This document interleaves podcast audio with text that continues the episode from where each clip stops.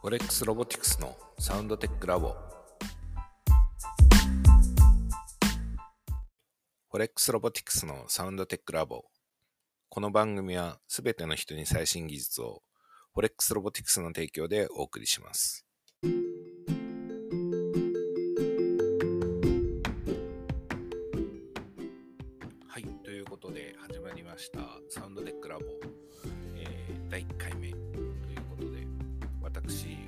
スロボティクスの高橋がお送りいたします。よろしくお願いいたします、えーフォレックスロボティクスという、えーまあ、会社なんですけれども、えー私が代表してましてで、あのーソフトウェアの、えー開発をしたりしています。でどういうソフトウェアを開発してるかっていうとですねまあ、あのコミコミュニケーションロボットですね。あの人型で喋ったりとか、えー、と会話ができたりとかそういうようなロボットだったりとかあとはその機械学習の、えーシステムですね。まあこう俗に言うなんか AI って言われてるものですよね。で、えーまあ、NVIDIA さんのジェットソンっていう、えー、とラズパイみたいなボードがあるんですけれどもそういうボードを使った、えー、と記事をロボスタさんの方で、えーえー執筆したりとかですね、えー記事化したりとか。あとはそうですね IoT とか、えーウェブ系のサービスとかあとは開発のコンサルタントとか、まあ、そんなことをやったりしています。はい、で今回の、えーサウンドテックラボの趣旨としましては、えーまあ、最近その音声を使ったサービスっていうのは結構出てますよね。例えばその Amazon で言うと Alexa だったり、えーまあ、Google ホームや、えー、と LINE のクローバーに代表されるようなスマートスピーカーですよね。あとは、えーまあ、今年に入ってからだと思うんですけれども、まあ、そのコロナに、えーなって、まあ、皆さんこう家で自粛したりとかされてたと思うんですけれども、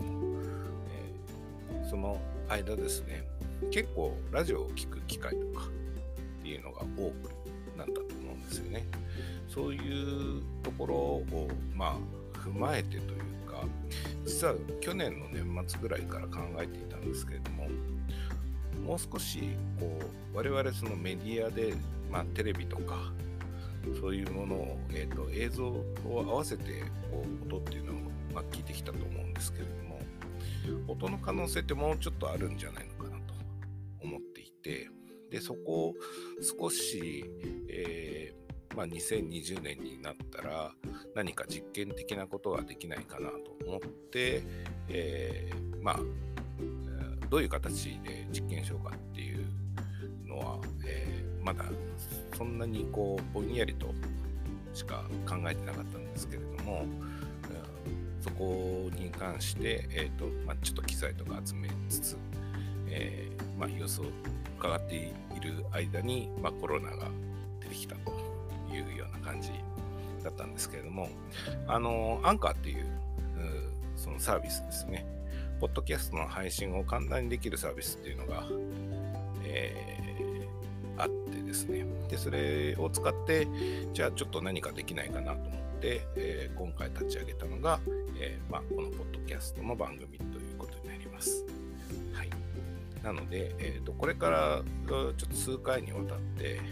まあ、実験的な音源とかっていうのを流しつつ、えーまあ、音の可能性について、え探っていきたいと思いますので、よろしくお願いいたします。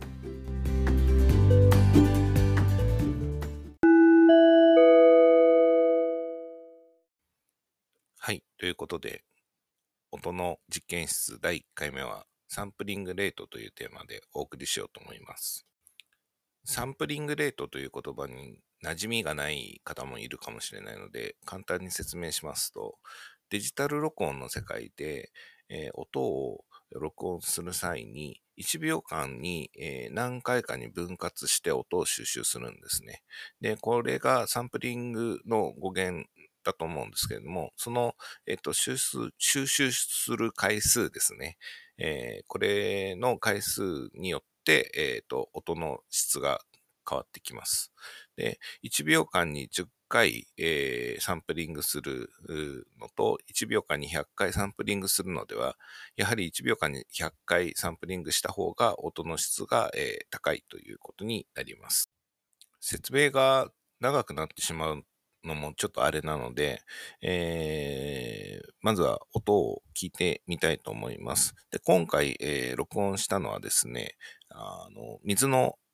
滴る音ですね。それを、えー、録音しました。で、マスターの音源は、サンプリングレートが 96K になります。9万6000回ですね、1秒間に。で、えー、そこから、えっ、ー、と、ダウンサンプリングしていって、音の質がどう変わるのかっていうのをちょっと比べてみようかなと思います。じゃあ、まず最初に、えっ、ー、と、96K の、えー、マスター音源の方を聞いてください。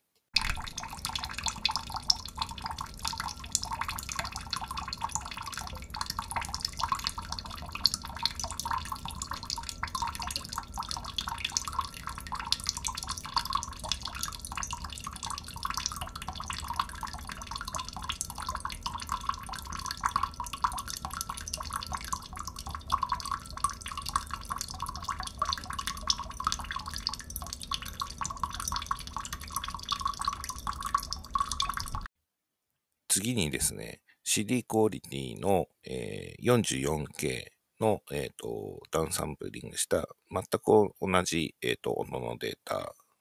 を聞いてください。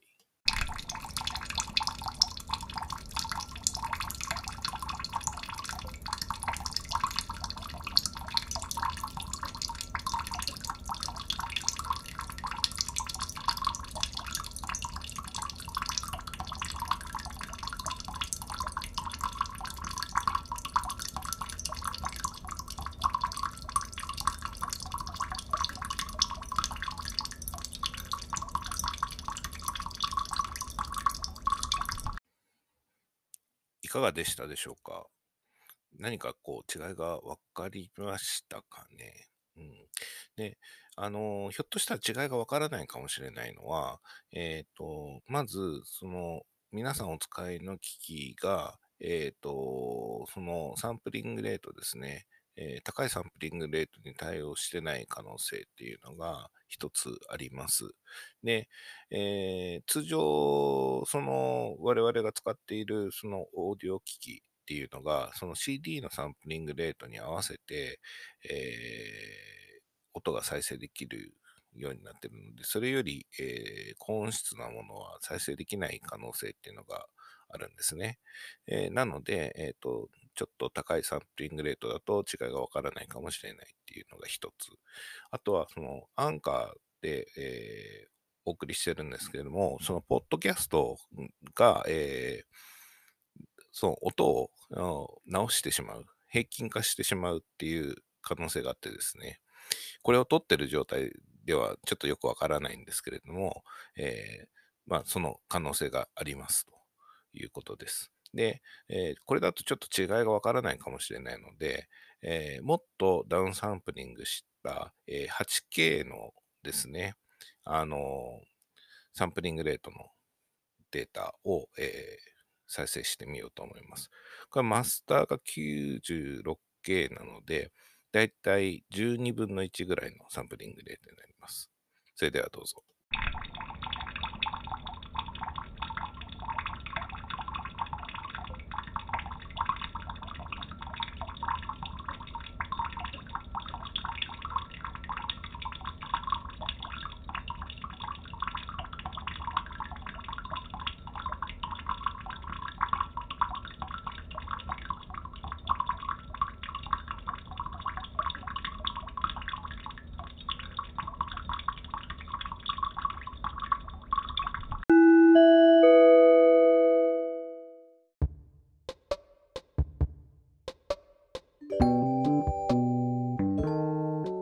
はい。というわけでお送りしてきました、フォレックスロボティクスのサウンドテックラボ第1回目いかがでしたでしょうか今回はですね、あの、サンプリングレートというテーマでお送りしましたが、次回はまた違うテーマで音の実験をしていきたいと思います。最後までご視聴いただきありがとうございます。次回またお聞きいただけることを楽しみにしています。ありがとうございました。さようなら。